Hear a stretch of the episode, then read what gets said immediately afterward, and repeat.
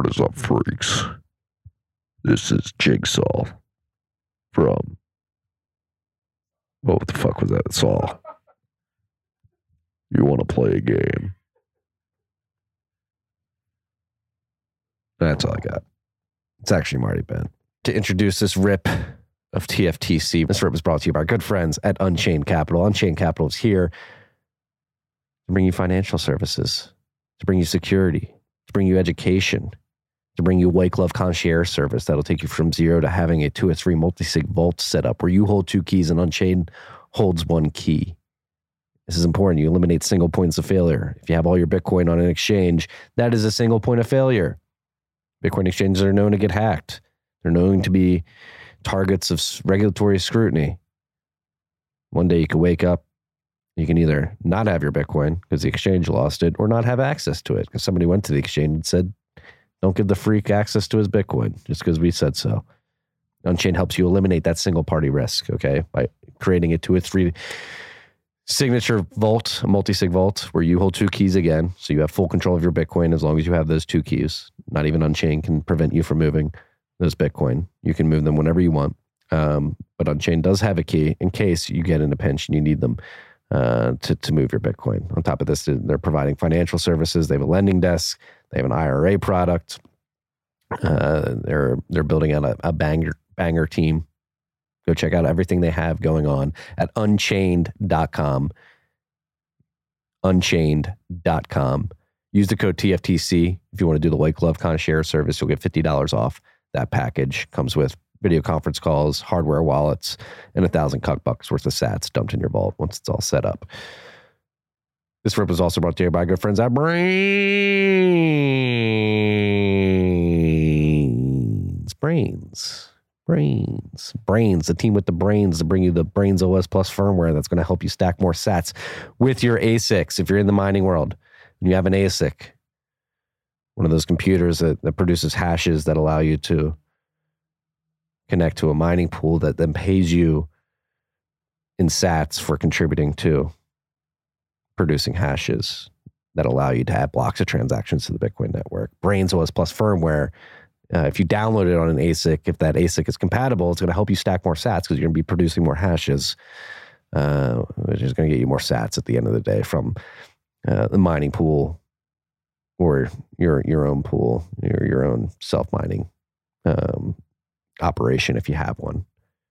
Uh, Braiins OS Plus firmware is the firmware that Braiins is working on. They're also the team behind Slush Pool, which is the oldest mining pool in Bitcoin's existence, the first ever mining pool. It's it's survived. A lot have have come and gone, but Slush Pool has remained steadfast, a stalwart in the mining pool industry. If you're using Braiins OS Plus firmware on your ASIC and you point your hash at Slush Pool, you're going to get zero percent fees from Slush Pool. So um, that's a good perk. You don't have to point your Braiins OS Plus firmware uh, enabled ASIC at Slush Pool. However, if you do, you get those fees uh, waived, the, the pool fees.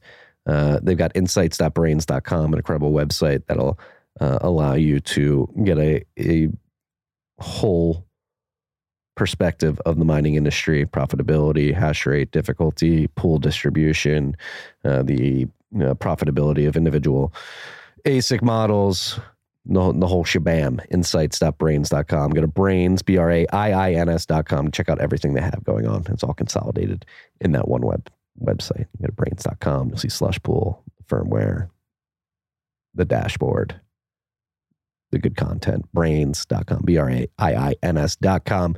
Last but not least, this rip was brought to you by our good friends at Hodl Hodl. Hodl Hodl is here to bring you a no, no KYC, no AML lending uh, platform that, it, that leverages Bitcoin's native multi-sig properties.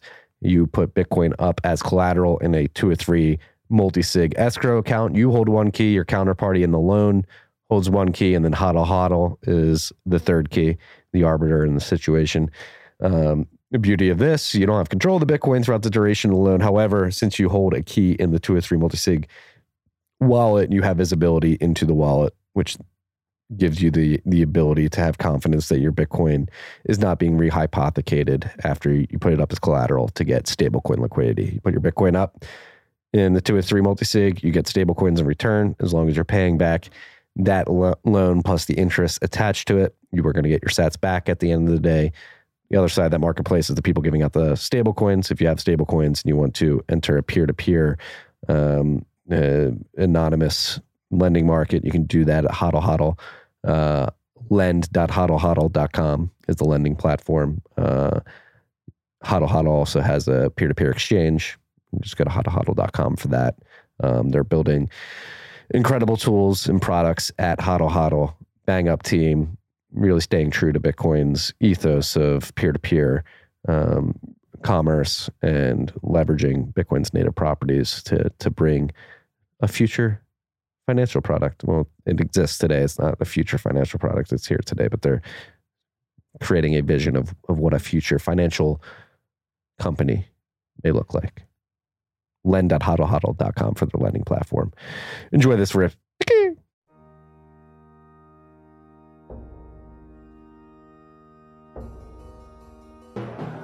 You've had a dynamic where money's become freer than free. If you talk about a Fed just gone nuts, all, all the central banks going nuts, So it's all acting like safe haven. I believe that in a world where central bankers are tripping over themselves to devalue their currency, Bitcoin wins. In the world of fiat currencies, Bitcoin is the victor. I mean, that's part of the bull case for Bitcoin. If you're not paying attention, you probably should be. Probably should be. Probably should be. We got to burn down the healthcare industry. burn it down. Hopefully the ATF doesn't call me when I say that. Like, I got to burn down the healthcare industry and like the knock on your door, right? Well, the ATF's known for burning things down. Well, so maybe we should. That's true. Maybe we should tap them. on Not the too far from here, too, right? Like- Maybe they'll help us. Yeah, exactly. Maybe you can help. Ah. help. Sitting down with uh, Andy Schoonover from Crowd Health. Thank you for coming on, sir. Man, thanks for having me. This is fun. Appreciate it. Well, like I was saying right before we record, I think what you're doing is very important. You're here to burn down the healthcare industry uh, and build it back up. What? It, uh, so before we get into crowd health and all that, why do you think it needs to be burnt down? There's just so many legacy um, incentives that it's just gonna be hard to whittle away. Yeah, you know it needs to be burned down or, or broken and, and started again um, because there are too many people with too much money involved to see it make significant progress by just a a slow whittle you know it really needs to be be burnt down and and, and start again. I think it has to start with the payment processes. Um, given there are so many perverse incentives within payment we can get into that but it's um, you know, people are like why is healthcare so broken? You know and i was like well when you have a uh, a system where the the buyers of healthcare which is health plans and the sellers of healthcare which are hospital systems and they both want the price to go up guess what? The price is going up right? It doesn't take a you know an economist to figure that out. So we've got an incentive system where health plans actually want prices to go up. It's really screwed up. Um, and then and they're the ones supposed to be negotiating for us Mhm. right? But they're not. I mean they're they've got an incentive to actually see your premiums go up from month to month. And so um, it's just unsustainable So you have hospitals, the plan providers. So let's let's describe all the stakeholders in this incentive system. So those are Mhm. two. Who else is layered in there? well you got brokers Mhm. right? So brokers are in the game because it's so complex that nobody feels like they can tackle health insurance on their own, and so the the brokers take a big chunk out of your your monthly premium as well. You know, it's somewhere between ten and fifteen percent goes to brokers, which is incredible to me. um, and so you know they're in the middle of that. Um, so if you could redo the system so it's less complex, you and I would feel very comfortable with going on you know, uh, the internet and order order health insurance just like we would kayak on you know airplanes or cars or you know things like that or all the other things that we go on the online to to buy. It shouldn't be complex, and so you know, Crowd Health, we're really trying to simplify everything. S- simplicity is a core value of ours. We just want to make it easy to understand, um, given healthcare is just so so damn complex. Well, it's not really complex. It's stressful, right? Thinking about it. I was telling you, I left my former employer who I was getting health benefits from, uh, and basically quit that job and have since had to transition to Cobra. Mm-hmm. and my wife is pregnant, and it's, it turns out that being pregnant in the state of Texas is a pre-existing condition. So uh, the our Cobra costs per month are pretty insane, more than our rent was uh, on the Upper East Side uh, in New York when I first moved to New York, and it's stressful. It's like, damn, why am I paying this much? And then you have like deductibles, like you're Mhm. you're going, and then you're paying money anyway, and it's very confusing. I'm like, wait, what am I paying for in insurance for? Like, I'm still paying all this money. out of pocket. copays, out of pocket maximums, co-insurance. You're like, you have no idea how much this pregnancy is going to cost you, probably. No, Like, and you're just like, you, you, you have to just take it, right? Like, okay, well, I guess that's what it is, Yeah. right? It's like the only service in the country I think I can think of. It's like you go and you get a service and you have no clue what it's going to cost you. It's like a plumber coming into your house and like handing you a two thousand dollar bill for fixing the faucet. You're like, wait, hold on a second. Like, how can this be legitimate? You know? Um, and so that just has to change. Yeah. Um, and and again, simplify things really, really easy. You know, with crowd health, it's like 500 bucks. That's what you're going to pay. You know, if you break your arm, 500 bucks. If you get, you know, have your baby, 500 bucks. If you have cancer, 500 bucks, right? Walk into the hospital, 500 bucks. Super simple. Yeah. Um, and I think that's kind of the key to why we've been successful over, you know, the last year or so is people understand it when they come in. Like, I don't have any questions about how much it's going to cost me, which is a key, key component. Well, why did you start Crowd Health? Because I've uh, been talking to Jonathan from 1031. He's very Mhm. passionate about what you're doing, him being a doctor himself. And he, he said you got pulled out of retirement to do this? I basically, yeah, got pulled out of retirement. I, I, I was doing another healthcare technology company and I sold it to a private equity firm and it went, you know, super, super good. Um, and so I was kind of retired there for a while. And then I was, as such, I, I didn't have healthcare from an employer. Most of us get healthcare from employers, like you mentioned. So I went over to healthcare.gov and I was kind of ignorant. I should have never done it, but I did. Uh, I went to healthcare.gov and chose a plan that kind of looked right. Like there's literally a hundred different options, you know, with different copays and deductibles and all these kinds of things and premiums. And I'm like, man, I don't know. Like this one looks right. Um, so I got one, and uh, my little one, who was uh, one at the time, was having recurring ear infection. So we went to the ear, nose, and throat doc and said, "You need to get tubes in the ears." Um, so we went to the local hospital and uh, got tubes in her ears. 15 minute procedure. Got the bill, eight grand. And I was like, eight grand for 15 minutes? Like, this is ridiculous. We were actually in the hospital for 45 minutes total, like in and out. It was like the fastest hospital trip I've ever been into. And uh, so I was like, all right, well, I have insurance. Like, that's the whole point of insurance. And they sent me a note, snail mail, interestingly, and said uh, it was medically unnecessary. And so we're not going to pay for it. Um, so, you know, one, that ear, nose, and throat doc delayed his vacation by a day because he was so worried about her long term hearing loss. Mhm. Two, once we got the tubes in her ears, her recurring ear infection stopped. So, and they still come back and says it's medically unnecessary. So, uh, I had to stroke an eight thousand dollar check to the local hospital, and I was pissed. So the hospital's de- defining that as unnecessary. No, no, the health insurance The health plan. insurance? Okay. Yeah, so the health insurance plan says we're not paying for it. It's Mhm. between you and the hospital. And so I didn't know better. I just was like, okay, well, I don't want to go into collections. I don't want to, you know, have my credit score impacted. I guess I'll just have to pay for it again. Like we just kind of have to bend over and take it, right? like that's how health insurance is structured right now. Um, so I had to write the eight thousand dollar check. And this, the, the sucky thing about this is, right? Like I can do that. I've been, you know, super fortunate, but I don't know, 75, 80%, maybe more of Americans, they don't have eight grand sitting in the bank to do this. Right. Right. And this is for ear tubes. This is like a totally like benign, common thing. Mhm. Um, and that is putting people in, into bankruptcy. So 250,000 people last year went bankrupt, even though they had health insurance because of medical bills. You're like, what the hell? Like the whole point of health insurance is so that like, if It's you there when you're, it's there when you need it. Yeah. Right. So, I mean, there's, it's just so broken in, in so many ways. I mean, we spend twice as much as the next country per capita on, on healthcare. I mean, it's, it's screwed up and it's not because of consumption. It's not like we're consuming way more healthcare. It's because of prices. Yeah, and it, like you said, like the insurance company is supposed to argue or uh, they're supposed to Negotiate. yeah. negotiate on your behalf, right? And they're like, no, we're gonna So how much money are these insurance companies making? Oh, hundreds and hundreds of billions of dollars. Like the seventh and eighth largest company on the planet is Aetna and United Healthcare. Yeah. Like on the planet. This is not the United States. Like uh, uh, by revenue, they they have more revenue than you know every other company in the planet except five, five or six. And having interacted with United Healthcare specifically, like they're not reinvesting in tech or anything like that. You go to their site and you No. and you try to. I think that's what we get United Health via Cobra. Yeah. and like try, going to their site and like yeah, trying to like just manage your healthcare account. It's very confusing.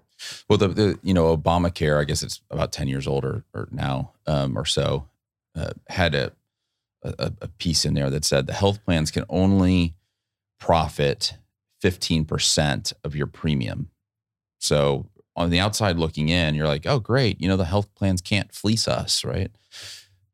The problem with that is that Jack up the premium. they jack up the premium so they make more. So like if you have a thousand dollar premium, the most they can make is 150 bucks. Right, Guess what? At an eleven hundred dollar premium, they can make 165 bucks. So they're a not they're a for profit, right? So of course their you know their incentive is to have premiums increase, Talk which about is sc- sc- totally screwed up. government trying to create uh, price ceilings. Right, the intention was, was was good, I guess, right? But the the ramifications of that are are are are bad. And I mean, right? I'm I'm a healthcare guy. You're a you know a, a Bitcoin guy. We both believe that when government gets involved in things, 99 times out of 100, they screw it up. Like the intent, arguably, let's just argue for the sake of it, is good, but they just don't understand the basic economics of of how the market works. So you take all the free market aspects out of healthcare and you get rising prices. It's just going to happen. Well, you compound that that uh, negative externality of the government messing things up when it meddles with. I actually wrote about this on Friday with the like fiat monetary system, the fact that they can just print money and misallocate it terribly at all these things that they want to put their hands in just compounds the problem uh, to a very high degree. Healthcare being one of the best examples, education being another, where they're like, yeah, we're gonna we're gonna give everybody free education. We're gonna give out all these loans, and then the universities just jack their price up. Where I mean, some universities are charging like eighty grand a year now, and uh, it- it's a coupling of government meddling and a unsound monetary system that enables it via the ability to print ex Absolutely. nihilo and just throw it at all this stuff and that's why I think the convergence of Bitcoin in any of these areas that government is meddling in is a very powerful um, tool to to sort of fix things. Like you said, the incentives in the healthcare system are all messed up. Like imagine what we can do if we can get the government out of it and, and combine it with Bitcoin, which is something you plan on doing with Crowd Health too. Yeah, we're we're a couple months away. So I think August first is going to be launch date. We've kind of talked about that in the team internally, and we're going to launch our Bitcoin version of what we're doing in just a couple months. So we're we're right around the corner. All right, so let's dive into like how crowd health works now Mhm. and how it will work when Bitcoin's incorporated. hmm Um, Sure. And it, like, did you find you Bitcoin because you notice would provide this utility to crowd health, or you've been a Bitcoiner and been thinking of ways to to integrate it? Yeah, I've been a Bitcoiner for not that long. I'm pretty new. I, I kind of joke that Bitcoin is my second language. You know, healthcare is my primary language. Um, so I'm I'm learning, um, and it's been uh uh fun. And I, I mean, I feel like the community within Bitcoin has just been like so embracing of anybody who's willing to sit here and be like, dude, I don't know everything, but I'm learning and I'm you know intrigued. And they're like, oh yeah, come on in. You know, like let's teach you. So um, you know, I'm friends with Jimmy here, Song Jimmy Song here in, in Austin. Um, and he kind of orange pilled me about a, a year ago. And so started a year, year ago and have been investing, you know, over the last year. Um, and so fairly new to, to Bitcoin, but my, um, first kind of love is, is healthcare. So when I had this thing happen with my, my daughter, I was like, man, we got to do something different here, you know? And, and so I've been uninsured for two and a half years. And so my, my wife and I have kind of started building some tools that allow us to operate outside the health insurance system. And um, the culmination of that is Crowd Health. And so we had a seed round last year of six million bucks. We're going to raise, you know, another ten to fifteen here over the next couple of months, and uh, So we're excited to get see that going. But you know, basically what this is is it's almost like an HSA, right? Instead of just putting your money into a, a health insurance company who holds this money in a big pot of fiat, right? Depreciating assets. Um, you know, what if you could do that in in Bitcoin? You know, like basically have a pot of Bitcoin instead of a pot of of uh, of fiat, right? Um, so again, the mechanics is you put money into an account every month. Um, 25% of that is held in fiat. Um, 75% is converted to Bitcoin. You hold that in, we're, we're trying to do self custody in a self custody way. You're only going to touch that in case there's something big that happens that you need to, to pay for. Mhm. The 25% in, in, in uh, fiat is specific for just liquidity. Like Mhm. we don't want you to sell your Bitcoin. So we're just going to have a little bit of fiat there for liquidity. And then if somebody in the community has a health event, like my family's, you know, daughter breaks her arm, right? It's six grand. I'm like I said earlier, I'm responsible for the 500 or committed to the 500, and then the the 5500 is uh, I asked 55 people in the community, will you throw in 100 bucks to help me with my health event? Mhm. Um, and then you can say yes or no. It's up to you. It's more like crowdfunding. Um, and if you say yes, then money is transferred from your account, 100 bucks from your account into my account.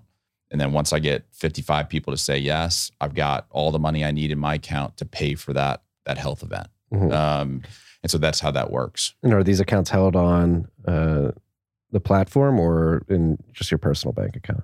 They're held on. They're they are a we start we start a bank account in your name, FDIC insured at a bank, and so that money is held. The fiat is held in a bank account that is under your name. Okay. So, and the great thing is, is if you decide to leave Crowd Health, it's your money. You take it with you. Mhm. So, you know, it's not like your health insurance plan where you're putting money in and it disappears into the black hole of health and plan land. It's it's yours. Mhm. You know, we're just setting up an account for you so that we know that you're actually putting money into an account and not, you know, spending it on whatever. Yeah. Um, so that's that's the reason that we do that. So Yeah. and we've done this for I don't know a couple hundred bills so far, and it's ranged from a forty-seven dollar pediatrician bill to a hundred and seventy-five or no hundred and whatever, uh, several hundred thousand dollar um, uh, brain aneurysm. Mhm. Um, so small bill, big bill, it's worked um, a couple hundred times thus far, and it works great. So so how does it work? Do you have like different communities? Is it one large Mm. community? Like how many people are in each? And yeah, so our Bitcoin community is going to be our second community. okay, Um, and I need about a thousand people to get it up and going. One because infrastructure just chain you know, uh, charges uh, expenses, and then two is like, hey, if just you and I in a in a community, you know, and I get cancer or something, um, we'd be like, okay, all right, how are we going to get this cancer for? Right. So I need a thousand people to kind of viably do this, Mhm. and so um, we have know, several hundred ha- have signed up with us thus far on the Bitcoin side. So I need to get to a thousand before I, I launch. I'll be ready to launch October, August first, and so anybody who hears us who's interested would love you to to jump on over to our website and and sign up. well, you got one here. Crowd Um, crowdhealthbtc.com and it's just it'll tell, it shows you how it works. At the bottom it's like give me your email and the number of people in your your house who are interested. And uh, once we launch we're going to send out an email to everybody and say hey we're ready to roll. Let's do it. And you can then sign up online. So there's no commitment right now. It just it, it's kind of looking for interest. Okay, I'm interested. So you got four for my There you go. uh, the, and this is available nationally. yeah all over. Yeah nationally in puerto rico. So you got to have a uh, a us based uh, uh, address And wh- and so you've been operating for a couple of years. Like how, how- how's it? Like you said, you've paid hundreds of bills. Yeah. What uh? What's the date like? So I'm interested to see We Like- started in April of last year, so we're a little over a year old. over. Yeah. Yeah. And so And we've used, I saw this morning the stat 24% of the money that you've put in, we've used for health events, which means that 76% of what you put in is still left in your account. and like yeah, what's the breakdown of like people who are contributing versus people who get sick and like need to pay bills? Like, do you have? That's the other thing too. Like, do you have? Um, are you looking for people who are like healthier? um, to to decrease risk for the overall group? Or Yeah, you know, it's interesting, right? Like we we didn't set out to do that, but it is self-selecting, Mhm. right? We're, we're doing something new, we're doing something different. It's tech enabled, and therefore the people who are self-selecting in are younger. Mhm. Um, our average age is 34, so young crew. Um, the average uh, BMI is like four or five points lower than the national average, so they tend to be, you know, healthier. Mhm. Um, you know, you can't be over 300 pounds and join us. You know, so you know that's the the one stipulation. If you have a pre-existing condition, um, you know, all we do is we ask that you pay for your pre-existing condition for that first year, Mhm. and then we'll fund up to 25,000 of that pre-existing in the second, 50 in the third, and 100 the fourth and beyond. So it's kind of like, look, if you have a pre-existing condition, you can't just jump on and then expect everybody else to pay for your stuff, Mhm. right? So um, again, it's kind of a maybe a, more of a libertarian leaning, you know, view on on this. But um, you know, I think these Bitcoin. I was just at Bitcoin 22. I'm sure you were too, and down in Miami. Um, it was like, look, everybody there is young. You know, everybody Mhm. there is feels more fit than the, the the average. Takes more personal responsibility in their their health, and so we're setting up a crowd of just folks that do Bitcoiners, Bitcoiners only. Um, you're going to be funding other Bitcoiners on- only, and so I think it's going to be a really healthy crowd. Is my is my guess? Probably more healthy and a little bit younger than my existing crowd.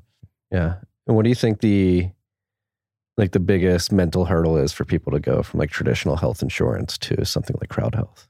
yeah, we just got you know stuck in our mind. We've been conditioned to think, oh, you got to have health insurance, you know. And I feel like that's why I'm so excited about presenting this to the Bitcoin community because we have already gotten over the hurdle of like this is the way that you have to do it, right? Mm-hmm. You have to pay with these dollar bills in my pocket, right? Like, no, no, no, you don't have to do that. Like, that's not the only way. There is another way. And so I think it's our biggest objection is typically from people who are risk averse and are like, I'm just not going to do something new. And I was like, man, I think ours is way less risky than going with an insurance plan, right? Like I got rejected on an eight thousand dollar, you know, tubes in my daughter's ears when the ENT told me, ear, nose, and throat doc told me that it had to happen. And in fact, if you go to healthcare.gov, one out of every six claims last year was rejected, was was denied. So you have a one out of six chance of getting your your bill denied. And we've paid thus far 100% of the bills that have come in. We've gotten them paid. Right. Yeah. So I was like, I, I think going to United is more risky than coming to us. But, and, you know, me and my family are on it. All of our people are on it. So we, we believe in it. And uh, so I don't, you know, if you're in Tennessee, it's one out of every three if you're with healthcare.gov. If you live in Texas, where we are now, it's one out of every five.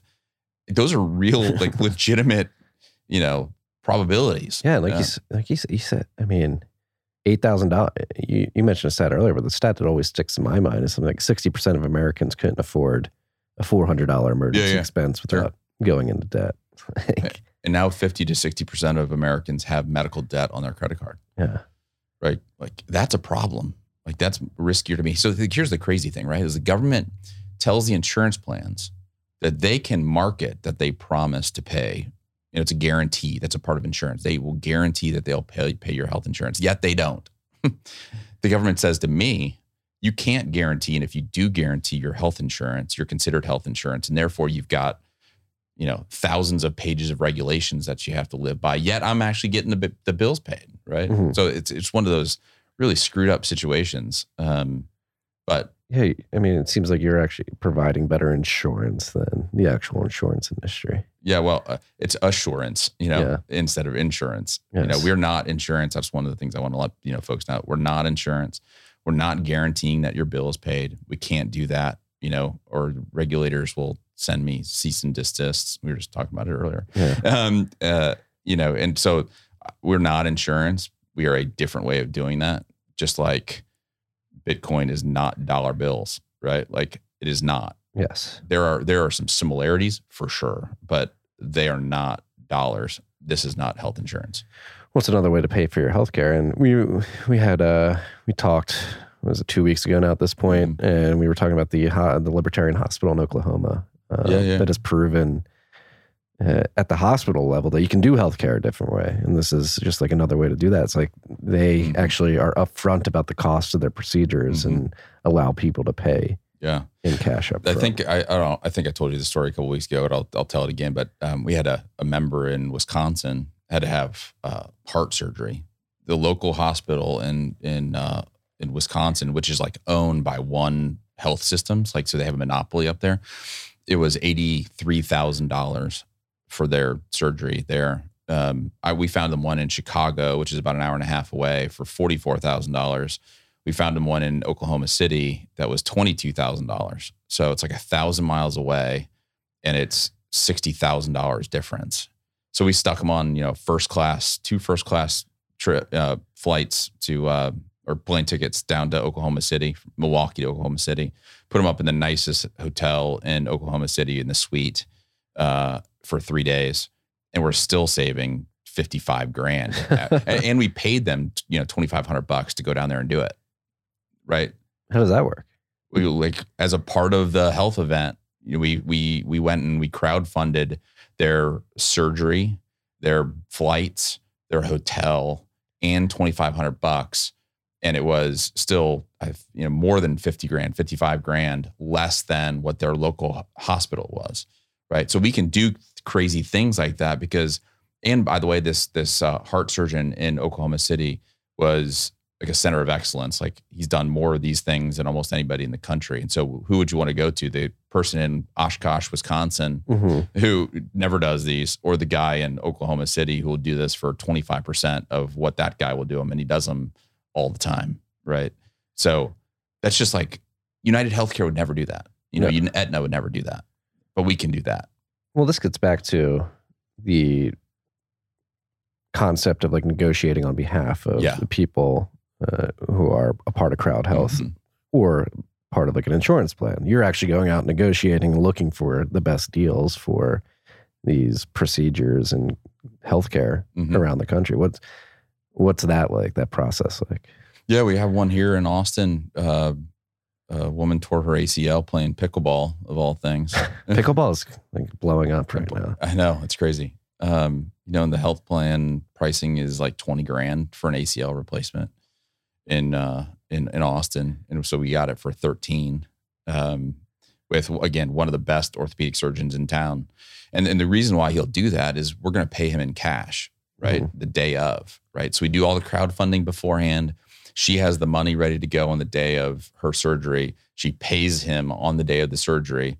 And so the doc is like, wow, I get paid cash. You know, otherwise he'd have to wait 60 or 90 days for a health insurance plan to pay him. They would haggle with him. He's not sure exactly how much they're going to pay him. You know, so we take out all of those risks. We pay him on the day in cash. And he's like, dude, this is great. Like, can you bring me more people? I'm willing to give you serious discounts if you'll pay me in cash. Um, doctors, about 30% of their time is spent with health insurance plans. And so if we can give them 30% of their time back, they're willing to take significant discounts because one, they, they just want to take care of their patients. Like that's Mhm. why they got into medicine, not haggling with health insurance companies. So, um, yeah, the, the, the, the doctors love it almost as much as the members love it. Yeah, you hear a bunch of horror stories about how a lot of doctors' work is a bunch of administrative bullshit. Yeah, that, that they totally. don't want to deal with at all. Yeah, it's very sad as a society. We've gotten to a point where we've made healthcare hard for people at a time when society is supposed to be advancing technologically, intellectually, and we're supposed to be moving forward. It seems like in some areas, again, where the government tends to meddle, that things have become materially worse off. Mhm. Uh, I mean, you just talk broadly about healthcare, not even like the services, just like health of your average American. It's Yeah. in a woe, woeful state. Well, it's a four trillion dollar industry in this country, which is probably one of the biggest industries on the planet. Like four trillion is bigger than all GDPs of any kind country except us, China, and Japan. Mhm. You know, it's like it's huge. Yes. And so there's just lots of money to be made, right? So you got the brokers, you got, you know, everybody's in the middle of it and wants a little piece. One of the other thing that's crazy, um, it's interesting to me, may not be to, to, to your audience, but you know, when these doctors bill health insurance plans, they have to bill through an electronic health record. And the electronic health record takes between six and ten percent of the revenue for just billing. What? Right. Your Visa or your Mastercard or whatever takes two, two, two, five, something like that percent. Mhm. You know, with Bitcoin is becoming almost frictionless, and so you know, just to think that the electronic health record takes that right off the top, which you know the doctor doesn't get, right? It's it's all these people just biting away at at the the the, the, the total cost here, and it just we, we get rid of all of that. Well, then you get into the whole incentive of like, is the industry actually incentivized to make people healthier? Yeah, well, absolutely not. Which is really fucked up. When you think about, I mean, FDA putting out the food pyramid, which made us all fat, and I mean, not the pyramid itself, but normalizing the, the Mhm. consumption of shit, um, which increases healthcare costs. The opioid epidemic is another thing that you point to, and like these people really don't care about health; they're pushing pills on people um, because it's very lucrative. I mean. I don't want to get kicked off YouTube, but there was uh, in the last couple years, uh, people favored newer treatments over older generic ones because uh, the generic ones weren't very profitable. Again, like, do you think there is just a nefarious incentive system where people in the industry are literally not incentivized to make sure that the end patient is healthy at all? Uh, for sure. There's no doubt about it. There's no doubt in my mind. There's a nefarious and, and look, and and and so we can point fingers at people at health insurance. And I don't particularly, you know, love the folks that are running these health insurance companies, but they are they are responding to um, how do I make as much money as possible, right? Um, they're working within the framework the government has given them, which has allowed them to make a ton of money, you know, on us, and it has allowed them to be able to to deny some of these claims um, and not and get away with it, right? So is that nefarious or is that just you know playing the game? You know, hate the hate the play, I hate the game. But you know what? What is it, right? Um, and so the game is just so screwed up that they're just playing the game. Yeah. I mean, with opioids specifically, I forget what documentary it was where they went in, they, uh, the whole concept of like healing pain or something like that was, was the, I mean, I think they literally had to get something changed or approved by a regulator say, no, we can treat pain um, over like a specific disease. And that opened the floodgates. Well, that was for- totally screwed up. I mean, the whole Yeah. opioid thing was totally screwed up. Yeah.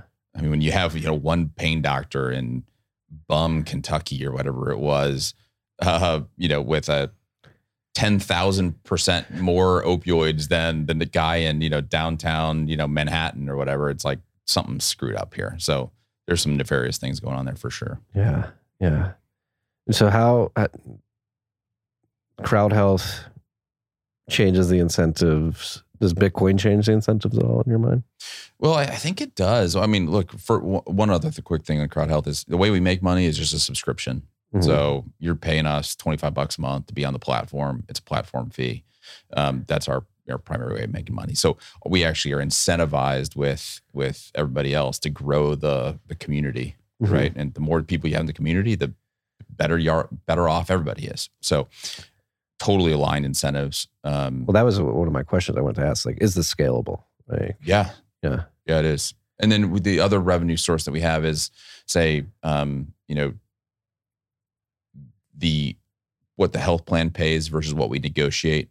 We take some of the difference, Mhm. so it actually incentivizes us to reduce cost as much as as possible, right? So again, totally aligned with with uh, with the membership base. So I, you know, I think we're very aligned. No perverse incentives there. Um, and we're very transparent on how we we do that. So you can go on our website right now, even if you're not a member, and you can be like, "Oh, this is how they make their money." That's how it should be. Um, and then I think for look, I think for Bitcoin, you know, right now we have this inefficiency, right, where we have these big pools of capital that are depreciating, right, and so you have to overcome that. To overcome that, your premiums go up. And I was like, if we can get a a, a decentralized pool of of capital in Bitcoin where the asset is actually going up. Like, you know, people roll my roll their eyes when I say this, but I was like, man, I, I think there's an opportunity with Bitcoin that, you know, folks like you and I who are willing to do this may never have to pay health care again. Right. Yeah. Like, I mean, if, if if Bitcoin does what we think it's going to do, and that's why we're all, you know, in this, um, I think there's that opportunity that you're you're, you know, a few hundred bucks a month over time builds up to you know tens of thousands of dollars of of you know assets sitting there that you can use for healthcare or you can hold on to, right? But I think there is a scenario in which you you don't have to pay for healthcare again, right? Because you've got this asset that now is really really Yeah. valuable. I mean, Um, Yeah, the way I described it to my wife, because again, she's one of those who's like, oh, I don't know, we can go off like regular insurance. it's like, honey, we're going to speculative attack our future healthcare costs. that's right. It's uh, That's right. it's the way I view it, at least. Yeah. Um, when we when we join Crowd Health, and yeah, it makes so much sense. It- it- if Bitcoin does what it continues to do or, or has done, uh, which I think it will, because I think the the incentives of, of Bitcoin and its adoption are are very apparent. Like, this is a no brainer. Yeah. Like, and then on the doctor side too, like maybe you start getting them some skin in the game on the Bitcoin, uh, and and then they're incentivized to start stacking, and over time they're able to lower their costs or their prices.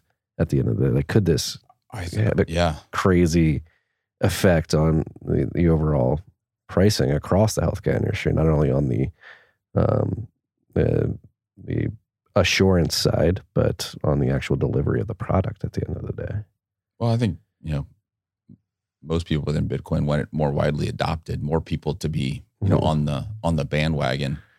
And I think that if the doctors can get on the bandwagon in a four trillion dollar industry, it can be a really mover. I mean, it could be a mover in in Bitcoin. You get four trillion dollars pouring into, you know, or even a small fraction of four trillion pour, pouring into to Bitcoin.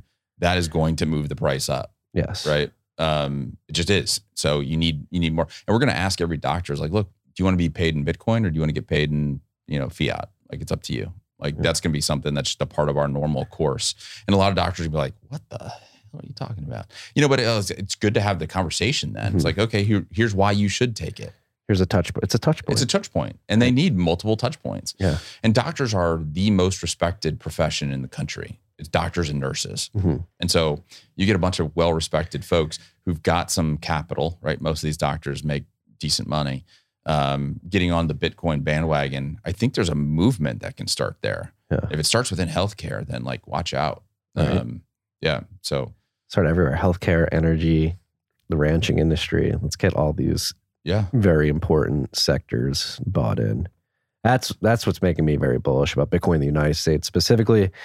Obviously, you have a lot of people lobbying politicians, and, and we had the Bitcoin Mining Council send something to the EPA this week. But I think if you just look around at the natural grassroots growth between individuals, particular industries, if you can kickstart the healthcare industry, it's going to get to a point within the next few years where it's it, it's undeniable that it is beneficial and that if the government were to try to take it away from all these integral sectors there would be backlash that would that would be very palpable for for those that are those elected officials yeah. Well, and, and impact their ability to get reelected. Yeah, Like, look, get on the bandwagon, or else, what is it, 40 million people or something like that that are in Bitcoin or maybe more crypto or whatever the Yeah. number is. But it's like, it's a big enough population that you, you got to think they start having some sway. yeah i think it's happening i think it's happening Yeah, agreed. and then Agreed.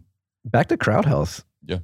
And, the doctors incentives too. This is um some of the a question that hops on my mind as we've been talking here. Like could you argue even though the doctors within crowd health um, are selling their services uh, for lower cost because you're negotiating down because you're able to pay them right away and all that could you argue they can actually make more money in the long run by engaging in this model? Because it would bring more people uh, to actually go get healthcare because you can make the argument that a lot of people actually don't get things looked at or go to the doctors because they're worried about like the cost of insurance or a procedure. Yeah, I think there's no doubt. I mean, I think it's at a at a minimum break even, you know, Mhm. and your if it's break even and your emotional well being is much much higher, um, then it's a it's a win, right? So just you know, for your audience, one of the crazy things about this is that the doctors oftentimes have to call the health insurance plans to say, "Hey, can I do this procedure?" And they're talking to somebody at the health insurance plan. It's called a pre-authorization. That is not a doctor. So can you imagine like a doctor calling a non-doctor at some, you know, actuarial goofball sitting in the bowels of a health insurance plan that says, "Can I do X, Y, and Z pharmaceutical or you know knee replacement or whatever?" And that person says, "No, you can't." Right. So, and by the way, in that claims, uh, one out of six claims on healthcare.gov, that's just the claims that are actually submitted to the health insurance plan. It does not include all the pre authorizations that get rejected by the health insurance plan. So, your health insurance plan is actually the one who is dictating what Mhm. care can be provided. Right. And so, that the, you think about it, just the doctors being like, this is BS, man. Like, the health insurance plan should not be able to tell me what I need to do for my patient. Like, I'm the doctor, I'm the one that spent whatever, a dozen years in residencies and medical school and all this kind of stuff. And so they hate that shit, like hate it. And so we can take that away from the requirement and just like, look, doctors, we trust you. We trust you to make the best decision. And yeah, are are some doctors gonna be stupid about it? And yeah, for sure. But Mhm. we are spending way more money trying to keep them from fraudulent behavior than the actual fraudulent behavior that's gonna gonna happen. Yeah. Right. So um, they love this. It's it, they absolutely can make more money and they can have emotional well-being that is well beyond. And by the way, m- more people, more doctors in the last year have quit than in any other time in history because of one the pandemic, two health insurance plans and government intervention, right? And so like we need something for the doctors to get reinvigorated by, you know, practicing medicine. We think we can be, you know, one of those those pieces. Yeah, it's a scary thought. Have doctors quitting just because they're tired of the bureaucrat bureaucratic bullshit, uh, the Better Business Bureau bullshit, as they say. But, Supply demand goes wacky, right? well, you're seeing right now in airline industry too. All the pilots are like, you know what, screw this. mandates um, in many areas are they're just like, all right, we're retiring. You have you have like a shortfall of something like sixty thousand pilots right now in the United States, Right. which is insane. Right. And, and I I- all I think a lot of this is because of of the government intervention. Back to government intervention, right? Mm-hmm. This whole mask thing for we won't get there, but you know what I'm saying? Like Yeah. all these crazy things that have happened over the last couple of years have put a lot of the industries that we rely upon, including healthcare, on tilt, right? Because they just can't. They're they're tired of it. Well, it's it. I mean, I've had a very direct experience with the insanity of the mask mandate specifically. My son, we were talking about him before. He's two. He just turned two earlier this year, and because of the mandate, um, hasn't obviously been able. He wasn't in the first two years of his life, um, even though we had him hanging out with his cousins and stuff. Uh, because of the mask mandate, like he he was like a couple months behind on speech development, and so like we engaged with a speech pathologist to help catch him up, and she's been doing an incredible job. But like when she first showed up, she was wearing a mask, and my wife asked her, she's like, "Are you going to be wearing the mask when you do the speech pathology?" And she was like, "Yeah, we have to due to like policy." Um, luckily, we were able to convince her, like, "Hey, we're not going to snitch on you," and she's been doing it without it. But like, they're literally sending speech pathologists to teach kids how to speak, which an integral part of that is Looking at looking lips, at lips right? and seeing this. like, how crazy is this stuff? it's insane. I mean, it's literal clown world. It is clown. It's almost like they're trying to see how stupid we are and how much people will take to. It's like a, a Turing test or something like that. It's like uh, yeah. it's insane. Like I'm getting angry right now just thinking about it. like you show with a mask. They're like you're going to do speech lessons with my son with a mask on. This doesn't make any sense. they were like, oh, sometimes I can bring a clear mask. Uh, it gets a little foggy, but like it's it's better Jeez. than this. And I want to be clear: the woman is is working with my son is incredible. We love her, um, and luckily she's we've worked out this deal in private where it's like you don't have to wear the mask. We're not going to snitch on you. That's great. But That's great. um, to think there's families out there that haven't been able to convince their speech pathologist to do this is insane. It's, it's insane. I mean, yeah, multiply that by 10 with just healthcare, some of the insanity that I could tell you about. You know, it's, it's, it's, again, the perverse incentives are insane, absolutely insane. That's good. Let's get in some more. It's like uh, it's, it's let's completely destroy the healthcare industry. Like, what are other insane? Well, you know, the, the, see? the other things too is like, um, we we live in Austin. You know, there there are two hospital systems in Austin. ARC and It- well, no, it's it's St. David's Mhm. and Ascension, okay. right? Ascension Seton are the two biggies, right? And Mhm. so um, they own Austin. You cannot uh, provide health insurance in Austin unless you have both of those lined up, right?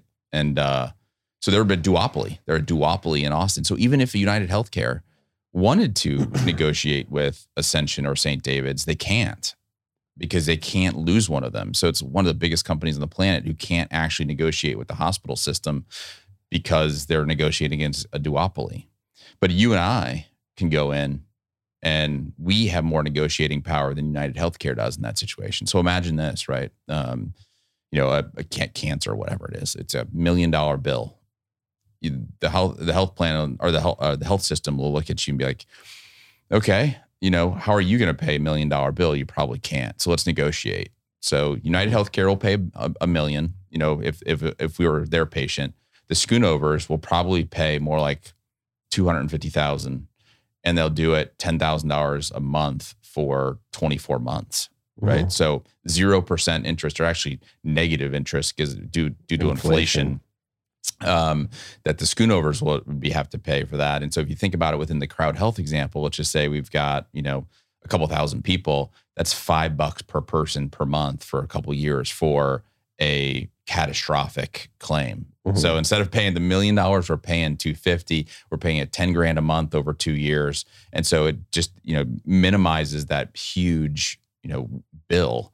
And we're able to do that because actual market forces are working, right? I can actually negotiate with with the hospital. There's actually federal code that says if somebody provides you with a service and they haven't given you the price beforehand, uh, you they have to negotiate a fair price. Mhm. That is federal a code law. law. So you can go into the emergency room. They're not going to give you a, you know, a, a fair price when you come out. You can negotiate with them. And that's what we do on behalf of our members. So we're getting like 60% negotiations on, on average. The bigger bills, you get 80 or 90%. So that's one of the crazy things. Like we as individuals have more negotiating power than than United Healthcare does. You know, one one like real like tactical thing your audience can do, whether you join crowd health or not.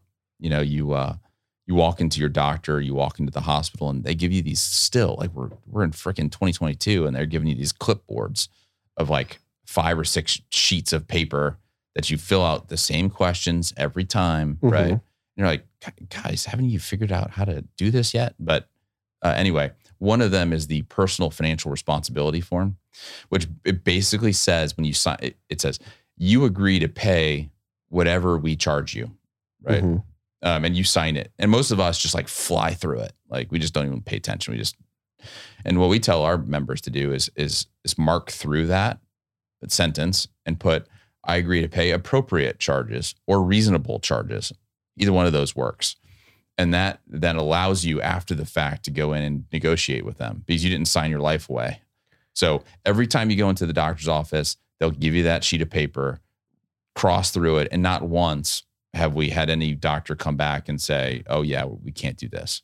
They'll always do it, and it gives you now the prime negotiating uh, Leverage. leverage on on that that doctor or that that hospital. I would I would imagine 99% of people don't even know this is a Oh, thing. Don't even know it. Don't even know it. I didn't know it. I was in healthcare before. I didn't know it until I, you know, started doing research. And it was like, how can these hospitals do this?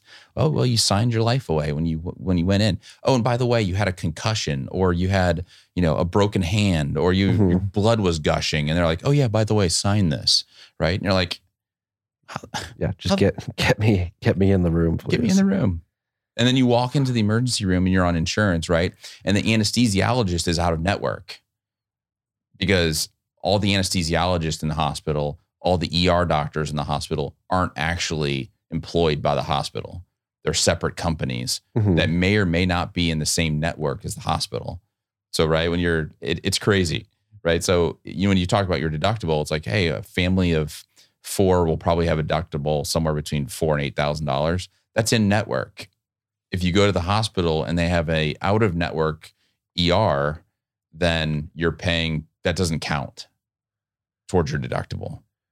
I mean, that is screwed up, right? Like, and you don't even have anything to say. You could be unconscious going into the ER. You have no idea if the doctor working on you is in network or out of network.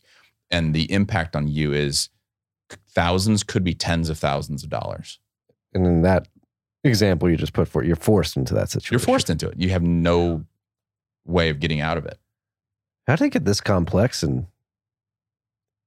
like uh, it feels like there should just be a streamlined like if you own a hospital, you should have ER doctors, anesthesiologists. Yeah. Is that just not scalable? Like why has it gotten to this piecemealed? It almost like the hospitals becoming real estate companies, right? Like they want to they want to uh, own the real estate and they have people you know pay in to be a part of the the services and then Mm. they get the, the the funds from that little piece and so you got these hospitals that could be 30 or 40 or 50 different companies all providing care within that building and they're all on different networks and all kinds of crazy stuff but you can't tell the ambulance take me to st david's as opposed to you know ascension maine Mhm. right um It's just not the way it works. just not the way it works No. And they'll- then they'll take you to where they they want to take you and they're going to cover their ass right so they're going to take you to the the best er best quote unquote er that they can take you to to make sure they can take care of your issue right so there's they're going to take you to the trauma center if there's any like if you're shot. yeah. Or or even if there's something even close to trauma, because if they don't take you to a trauma center and they take you to like a tier two hospital and you actually had trauma, then now you have liability for taking them to the wrong place. Mhm. Right. So they're always going to upcharge you to to cover their ass. Well, then that's another thing, just like ambulance cost in and of itself. Yeah. A lot of people don't call 911 because like, I'm not taking an ambulance. It's gonna be like four grand. Yeah. We had a, a woman who was on one of these uh, short term health plans. It was called uh, Golden Rule and it was done by United. So she fell in her in her bathroom, hit her head, called 911. Uh, the the ambulance took her 15 miles. It was $3,500 for the ambulance. She was in the hospital for five hours, $35,000 for Holy the shit. hospital bill.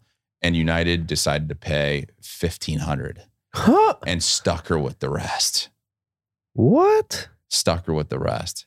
So she And so got she- stuck with a thirty-seven thousand dollar bill. It was like 33 or something Yeah. like that. Yeah, I mean it was it was it was stupid.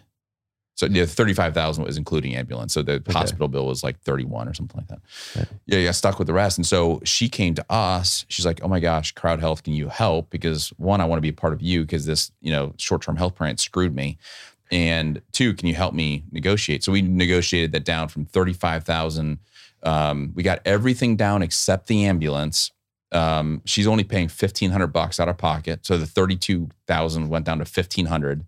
The ambulance is still thirty-five hundred, uh, and we're suing them in small claims court Ah, on her behalf. what's the uh, what's the case revolve around? How are you able to sue them? Yeah, for you know this back to this, they have to negotiate with us Mhm. because you know it's code. Um, and United Healthcare paid them five hundred, and so they she wants another. They want another thirty five hundred from this woman, and so he's like, look, we didn't have an agreement with you, right? So you have to negotiate, and you're not willing to negotiate a fair price. What is a fair price for fifteen miles?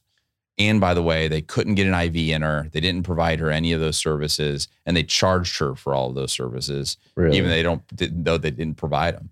So we're suing them in small claims court. And that's the one thing we'll do. We'll, we'll, we'll provide you legal assistance in the case that the hospital just doesn't want to negotiate, right? Which is not something you would do on your own, but we'll do it. yeah. How long do these negoti- negotiations take usually if a doctor or an ambulance provider? A couple months, Yeah. Yeah. Typical couple months.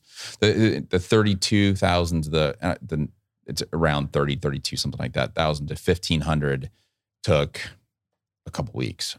Yeah. the the ambulance one now has been going on for several months because they just won't negotiate. Yeah. I think these people would want to help people. You'd think, you'd think, Yeah. Yeah. Does this go into like dental and um doing dental and vision. We're starting it in Mhm. October. okay. So in the same thing, but you know, right now the dental and vision plans they totally suck. Like dental plan is basically you're paying for your cleanings, Yeah. right? And if you don't do your cleanings, you basically lose out, right? Uh, vision pays for your glasses, which is a couple hundred bucks. You're paying for a set of glasses or set of contacts or something.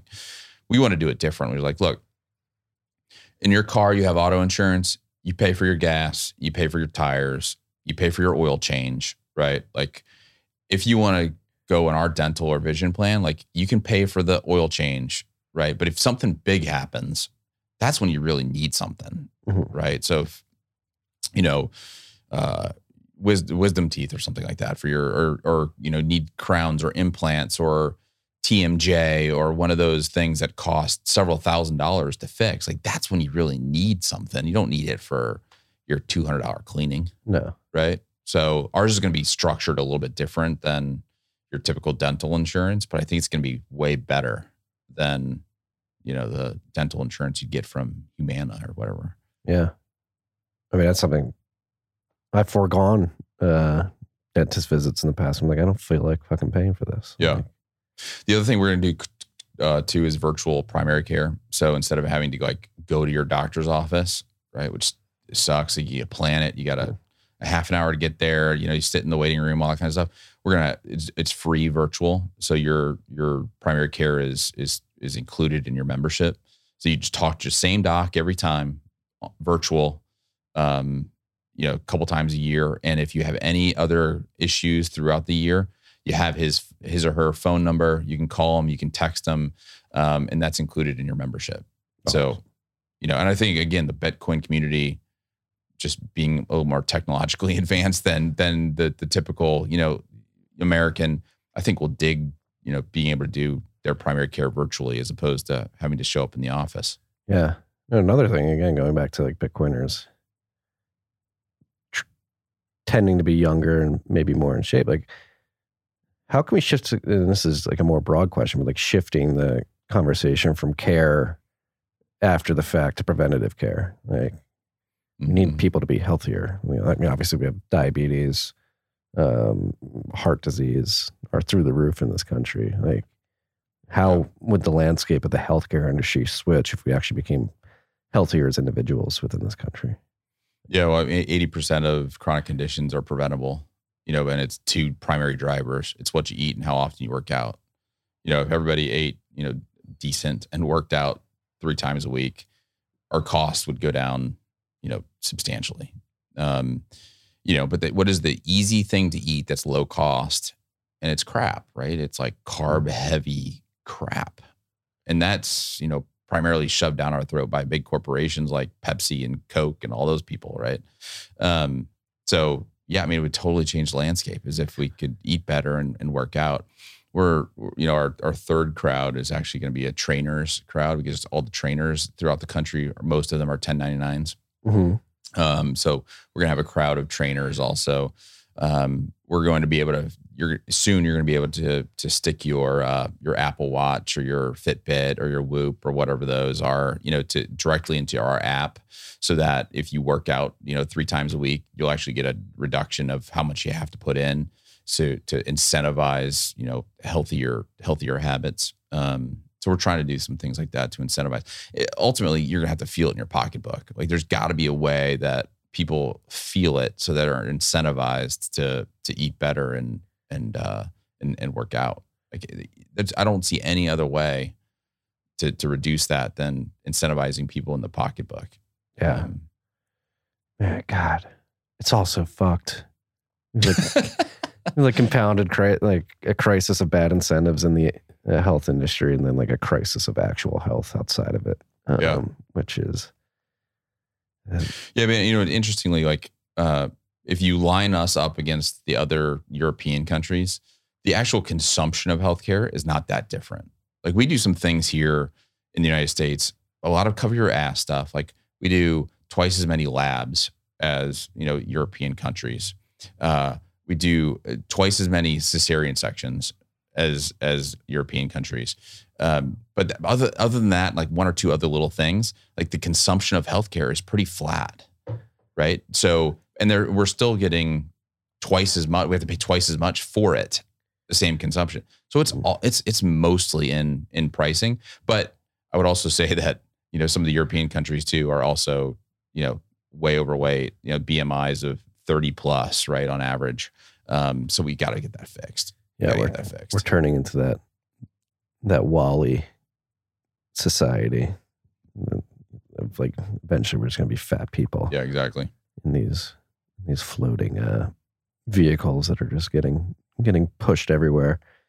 It's got to change. It's got to change. And Um, The current structure ain't going to do it. no, Because, like you said earlier, like the health plans actually make more money if you're sick. So there is no incentive anywhere within the healthcare system for you to get better. Yeah. Right now. no. Which is, how do you like shake people awake to that? Yeah. I think most people, a lot of people understand it. or I think the opioid crisis specifically, it was like an aha moment. Like, oh shit, like these people are not in it to, to make us healthier. And You think of like my generation, I'm 30. Like I remember in high school, kids taking like 90 milligram XR Adderall because they had ADD. Right. Become dependent on it. And still to this day are probably dependent on um, that Adderall, that amphetamine, which is not good for you at all in the long run. there's a lack, uh, not to get too, deep, but there's a lack of clear purpose within many in our society. And when you don't have a purpose, you look for medication in a variety of things. One actually being medication, you know, or two, it's food, you know, and and and that that ultimately is what I think the the the, the problem is, right? It's like just a lack of purpose. Yeah. Um, and that's why I think of these a lot of folks in, in Bitcoin, man, like you've you found a, a a a purpose to rally around, um, which which you know ha- has some biochemical you know Im- impact on your on your brain. Be like, man, I'm fired up to get up in the morning and going after a, a a mission. And the vast majority of people in this this country don't have a mission, and if they do, they decided it's going to be a mission of ridiculousness. Like you know, we could go through the list of political you know topics here that Mhm. are just mission based that make no logical sense. Um, and and you know, it's just a lack of a lack of purpose, man. Um, when you find people with lack of purpose, they're typically overweight. They typically don't work out, and therefore their healthcare costs are going to be you know three or four times you know the ones who do work out and do have a BMI of you know mid to low twenties. Yeah. No, and again, I think this all comes back. Something I've been saying for years now. Fix the money, fix the world. It's all we're just thrown on this proverbial hamster wheel of paycheck to paycheck. Do this mindless Excel monkey work, Yeah. and for a job that you really don't care about. And but there's a bunch of people in the health insurance industry who are some of those people who feel like they lack purpose at the end of the day. We're trying to build man like a, a community feel about this. I mean it's one of the things I, I i really love about you know bitcoin. I kind of mentioned this earlier like it, I, I was i was a little bit hesitant to join into the whole bitcoin thing right? Because from the outside looking in it is this group of folks who are kind of self-sovereign and kind of don't want anybody else messing with them don't want the government messing with them right? It's like a what they, they even call it the sovereign human or whatever whatever that sovereign individual. sovereign individual thank you. Yeah. But the community man is like really powerful for a bunch of sovereign individuals. You know it's it's a it's an interesting juxtaposition. It's for all these sovereign individuals the community is one of the most powerful communities that i've i've actually witnessed right? And so we're trying to use some of that affinity in our in our service where it's like look man like you can take care of yourself and it's going to benefit everybody who's in your community you can act like an idiot and eat crap and become overweight and don't work out. It's, it's going to impact everybody in the community. And like these are your community of your your bros, right? Like there's hopefully that will be enough to change some behavior. Um, I think it could be. You know, I think it could be. Um, so it, it's just kind of an interesting piece of of Bitcoin that it was probably my biggest shock as somebody new into Bitcoin is just the the tightness of that of that community, but also like the willingness to teach, you know, people not, you know, with you know lots of Bitcoin experience. Like, man, I've, I've had so many people like call me if you have a question or like Mhm. let me. You don't know how to store this stuff. Like, let me let me tell you. Like, here's the difference between you know cold storage and you know custodial and self custodial. You know, and I'm like, oh man, cool. Like, thanks for you know being that that uh, support. Um, and I think in healthcare, it's similar. Like a health plan, you're out on your own, right? Like you got to figure it out. You know, the health plan is not on your side. You know, for us, so I'm like Crowd Health. Like you have somebody to call, and it's one person in our organization. They're yours. They're called your care advocate. Mhm. You can call them anytime. Every time you call us, you're going to talk to the same person.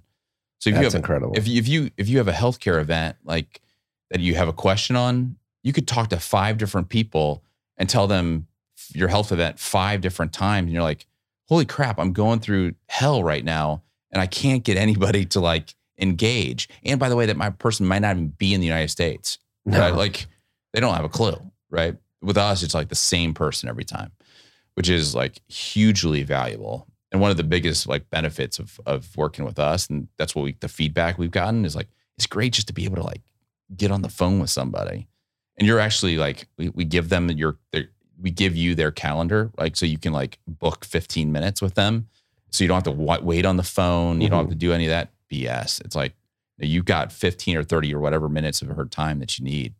Um, that's I think just a huge, huge value. Again, trying to build that community, right?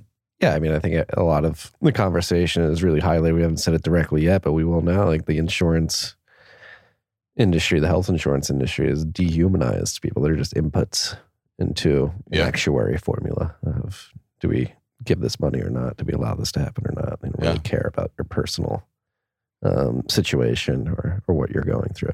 There's a fun meme out there. I don't know if you've seen it, but it's like, you know, the the evolutionary chain, right? Like you start with the monkey and then Mhm. you get into the home, whatever it is, you know, it's like all the way up. And then it's like, it turns into barcodes, you know, at, Yeah. at the very end, which is like truly like how we are being treated by, by health insurance. Like we're turning into barcodes Mhm. ultimately, you know, Yeah. that sucks. No, it's every again every aspect: health insurance, the food industry, real estate. Like when you can talk about like MBS tranches, everything's just an input. Yeah. cell function. Like how much profit can I eke out of this? Um, it's not to say the profit's a bad thing, but like the incentives of growth at all costs, uh, qu- quarterly growth, hmm monthly growth, that is incentivized by this fiat monetary system where you have to outpace inflation. Is again creates perverse incentives across everything. Mhm. And I think that's why I'm so passionate about bringing like a sound money standard to to the world in the digital age. Because again, you just need to fix those incentives. Imagine if you were incentivized to allocate capital as efficiently as possible and actually work to help somebody as cheaply as possible because you want to keep as much Bitcoin as you possibly can. Yeah. What are the most screwed up things in the United States? If you ask any Bitcoiner, number one is going to be the monetary system. I'm pretty sure that the vast majority of mm. people are going to say the monetary system, followed up by healthcare. Like, I mean, those have got to be one and two. I mean, Yeah. if it's not one and two, it's the two of the top three. You know, there's a, I think it was Gallup two years ago that was did a, a, study on the most hated industries. Government was one, pharma was two, health insurance was three. And it's like and that was done, I think, a couple years ago. I don't think any of those things have gotten their reputations better over the last, you know, three years or two years. Um, so certainly not pharma. certainly not pharma. No, it's it's disgusting how the last two years you were able to have. Is it Scott Gottlieb? Is he the guy? Is the uh, chairman of Pfizer? Maybe. He's just on CNN, CNBC every day. Like, go buy this vaccine, and Now it's the pill now or something. Oh, that yeah. they're coming out with. You got to buy the pill to make sure you don't get COVID. And it's like, you know, but look, we can rip on pharma too. Pharma is ten percent of the issue. Pharma is ten percent of our total healthcare costs, right? So Mhm. we can we can cut pharma in half, and we're only down, you know, 5%. five percent, Yeah. right? Like it's it's elsewhere. Yeah. you know, and and pharma is not to get off, right? They you know pay the ridiculous prices for these these drugs. Um, you know, and you have PBMs, right, with pharmacy benefit managers, which are basically the middleman between the drug makers and the health insurance plans, and they take a big chunk of of revenue too. Um, then you have to go to the pharmacy, and they take a chunk. Like there's so many people in the in the value chain middlemen everywhere. the middleman everywhere. Like you just get rid of some of that stuff. And oh, that's the other thing is prescription for us. Um, you know, we send people to GoodRx, which cuts out the PBM middleman basically, and you get prescription drugs for like 60 or 7%, 60 or 70% less than, you know, through what your health plan pays for. Um, you know, we just had a guy, he's actually a friend of mine who's on crowd health and he's didn't, he woke up, didn't feel good. He jumped on his app, he pressed urgent care. Within two minutes, he's talking to an urgent care doc. He's like, You probably have strep throat. I'm going to give you a prescription for strep throat at the HEB right next to you. He goes to HEB. He uses our, our kind of pharmacy benefits. It's six bucks. He pays six bucks and he's fine within 24 hours. I was like, That's how healthcare should be done. what was that timeline? How how many hours from app Well, to app, he pressed the, he said from the pressing the button on the app to talking to the doc was two minutes and 22 seconds. holy shit? He was at the pharmacy 30 minutes later for his, you know, $6 prescription for, for strep.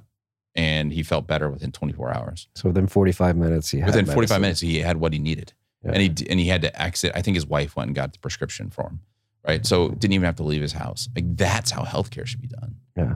right? Like, there's not a lot of that you need to, to be, you know, in face to face with a doctor. What is he going to do? Like, do the little like knock on your knee? Is like, come on, like, give me a break. Um, you don't need that stuff. Yeah. So we, that's what we're trying. We're trying to t- totally change how healthcare is being delivered, starting with the payment system. But if you can do most of that stuff virtually over an, an app on your phone or your computer, like that's how that should be done. Yeah. 45 minutes, six bucks, Yeah. fine 24 hours later. most of the time the urgent care doc they will take care of 90% of your issues Mhm. quickly remotely you don't have to walk into Oh. urgent care I've been an urgent care maximalist for a while. Um, since because I was like unemployed in my mid 20s, like right when I was 26 and I get kicked off my parents' health care. Yeah.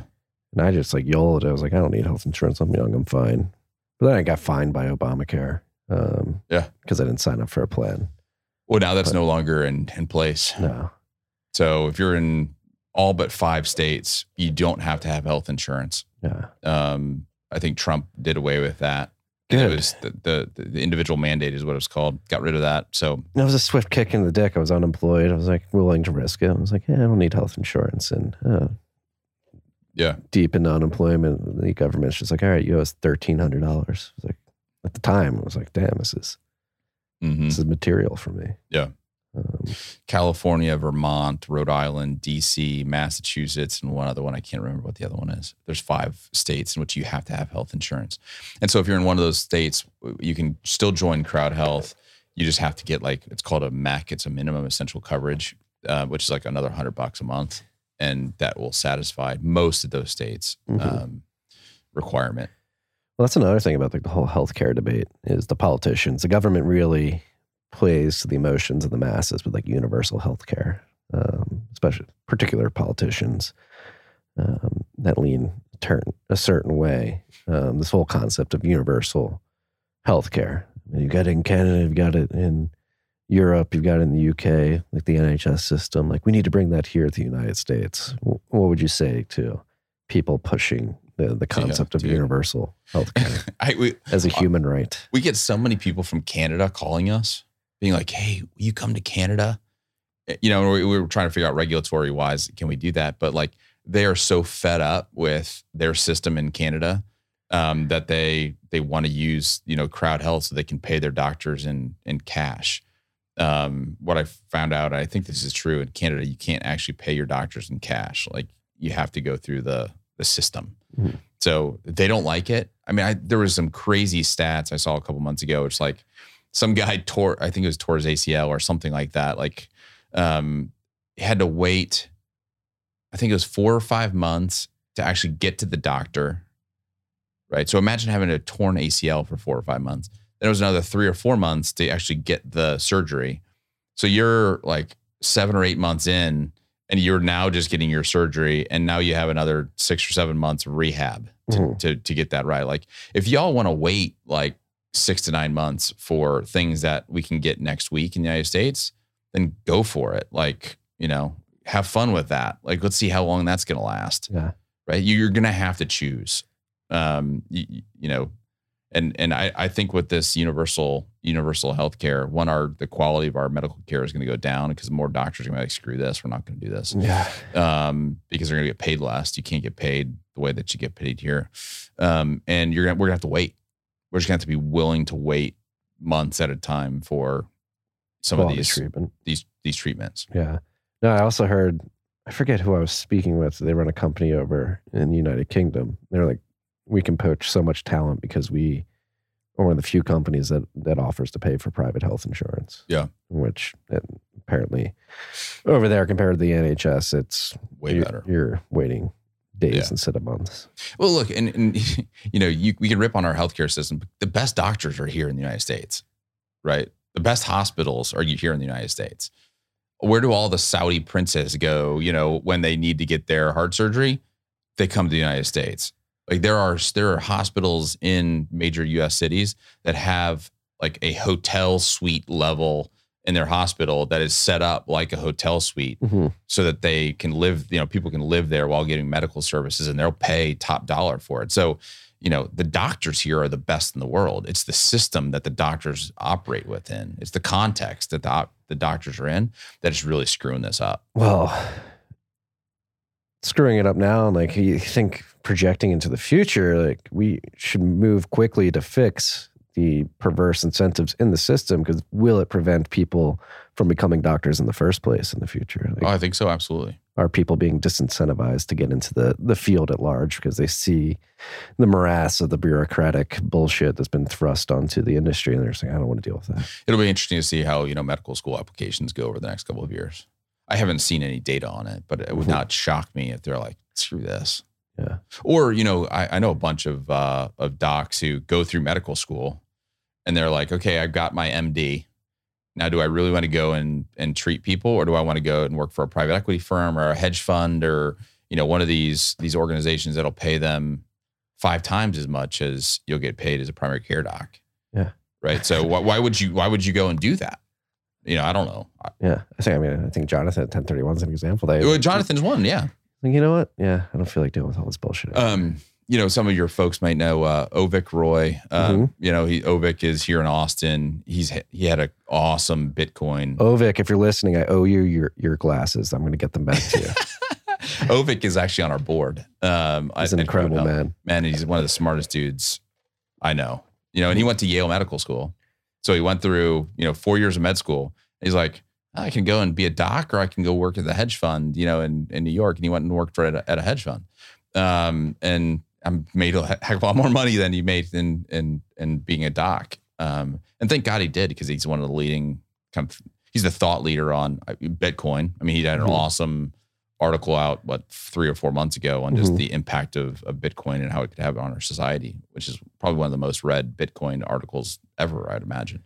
Um, he's just a thought leader in some of these things. In healthcare policy, he's trying to like get left and right to say, hey, listen, we want to take care of people. We want people to not to be more healthy. How can we do that in a bipartisan way? And he's just done a phenomenal job on taking a bipartisan approach to some of these. And he sits on my board, so he's you know I've got his ear. You know, thank God. Um, say, hey, how do we think about this? Yeah, no, I think Avik's doing an incredible job of really bridging a gap that seems to be getting wider in terms of partisan politics. Yeah. it's You can go to his Twitter account. It's at Avik, A V I K. I'm giving him a shout out. And it's like you can see the people who follow him.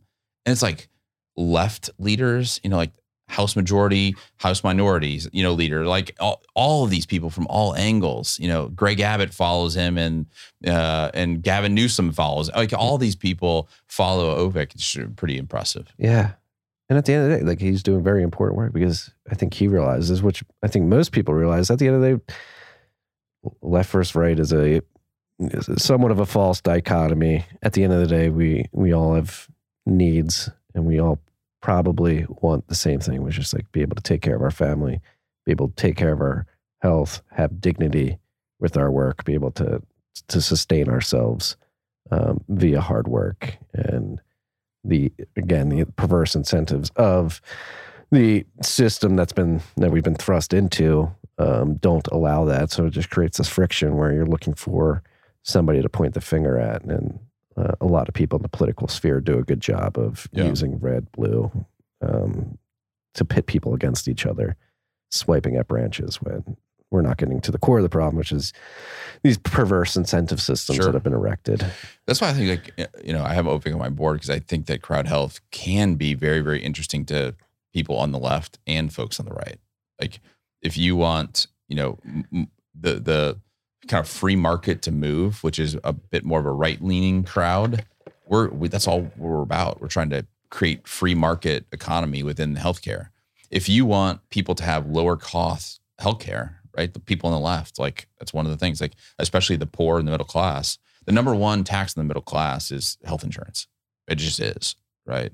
And so it's like, hey, how do we help those people um, you know, reduce their costs. Like I think the folks from the left can also be, you know, on board with with this too. And they're no fans of health insurance plans either. Um, you know, the, the folks on the left. And so I think this could be one of those where it's, you know, left and right. Let's let's get together here and and uh and do something special. Um, I hope we can have a good part bipartisan crew um as a part of of crowd crowd health. So Yeah, well, you have like a, a free market, we're all in this together solution, which well, we're all in Yeah. this together, um, or can be if you're willing to pay sure. for your, for uh, one of your community members' bills. Um, Yeah. Appeals to the left as well. Yeah. This has uh, been a fascinating conversation, Andy. Thank you for coming in. Thank you for doing what you do. Thanks for having me. Um, I can't wait to become a member. Yeah. Well, we'd we'd love to to have you let let, let us know. Um, you know, my, my my parting shot here is, you know, I've kind of mentioned the beginning of of this. I went over to healthcare.gov um, to get my my plan, um, and you know, uh, ultimately, what healthcare.gov is becoming is a an expansion of of Medicaid. You know, in this Mhm. uh, it was America's CARES Act or whatever that big pandemic act, trillion CARES multi Act. CARES Act, whatever. Yeah, They, they, they're very good at naming these. They are. It's going to sound, good. sounds good. the Affordable Care Act and premiums are up 400% since that was uh, done. Uh, it's, it's becoming an expansion of Medicaid. So, you know, they, they took, uh, you know, now, now three, to 500% of poverty levels now fully covered under healthcare.gov. And so they're actually trying to, I think, use healthcare.gov to expand Medicaid, right? So what I'm trying to say here is if you like government expansion, um, then keep going to healthcare.gov. If you don't like government expansion, don't be on healthcare.gov. Try something different, whether it's crowd health or whatever. Um, you know, you are you are ultimately supporting government intervention in our healthcare by going on healthcare.gov. And so I'm just um, I'm asking people to can reconsider that, and you can drop off anytime that you want. So consider us, but there's some other options out there too. But don't do healthcare.gov. Say no to the government Say no to healthcare.gov. Yes. I'm going to use that. we can find Crowd Health at joincrowdhealth.com, correct? joincrowdhealth.com. If you're interested in the uh, the Bitcoin version, um, it's crowdhealthbtc.com. It'll take you to kind of a, a landing page. Would love for you to show interest in that. Um, and you know, and then t- Twitter, uh, Schoonover Andy is my Twitter handle. Join Crowd Health is is ours.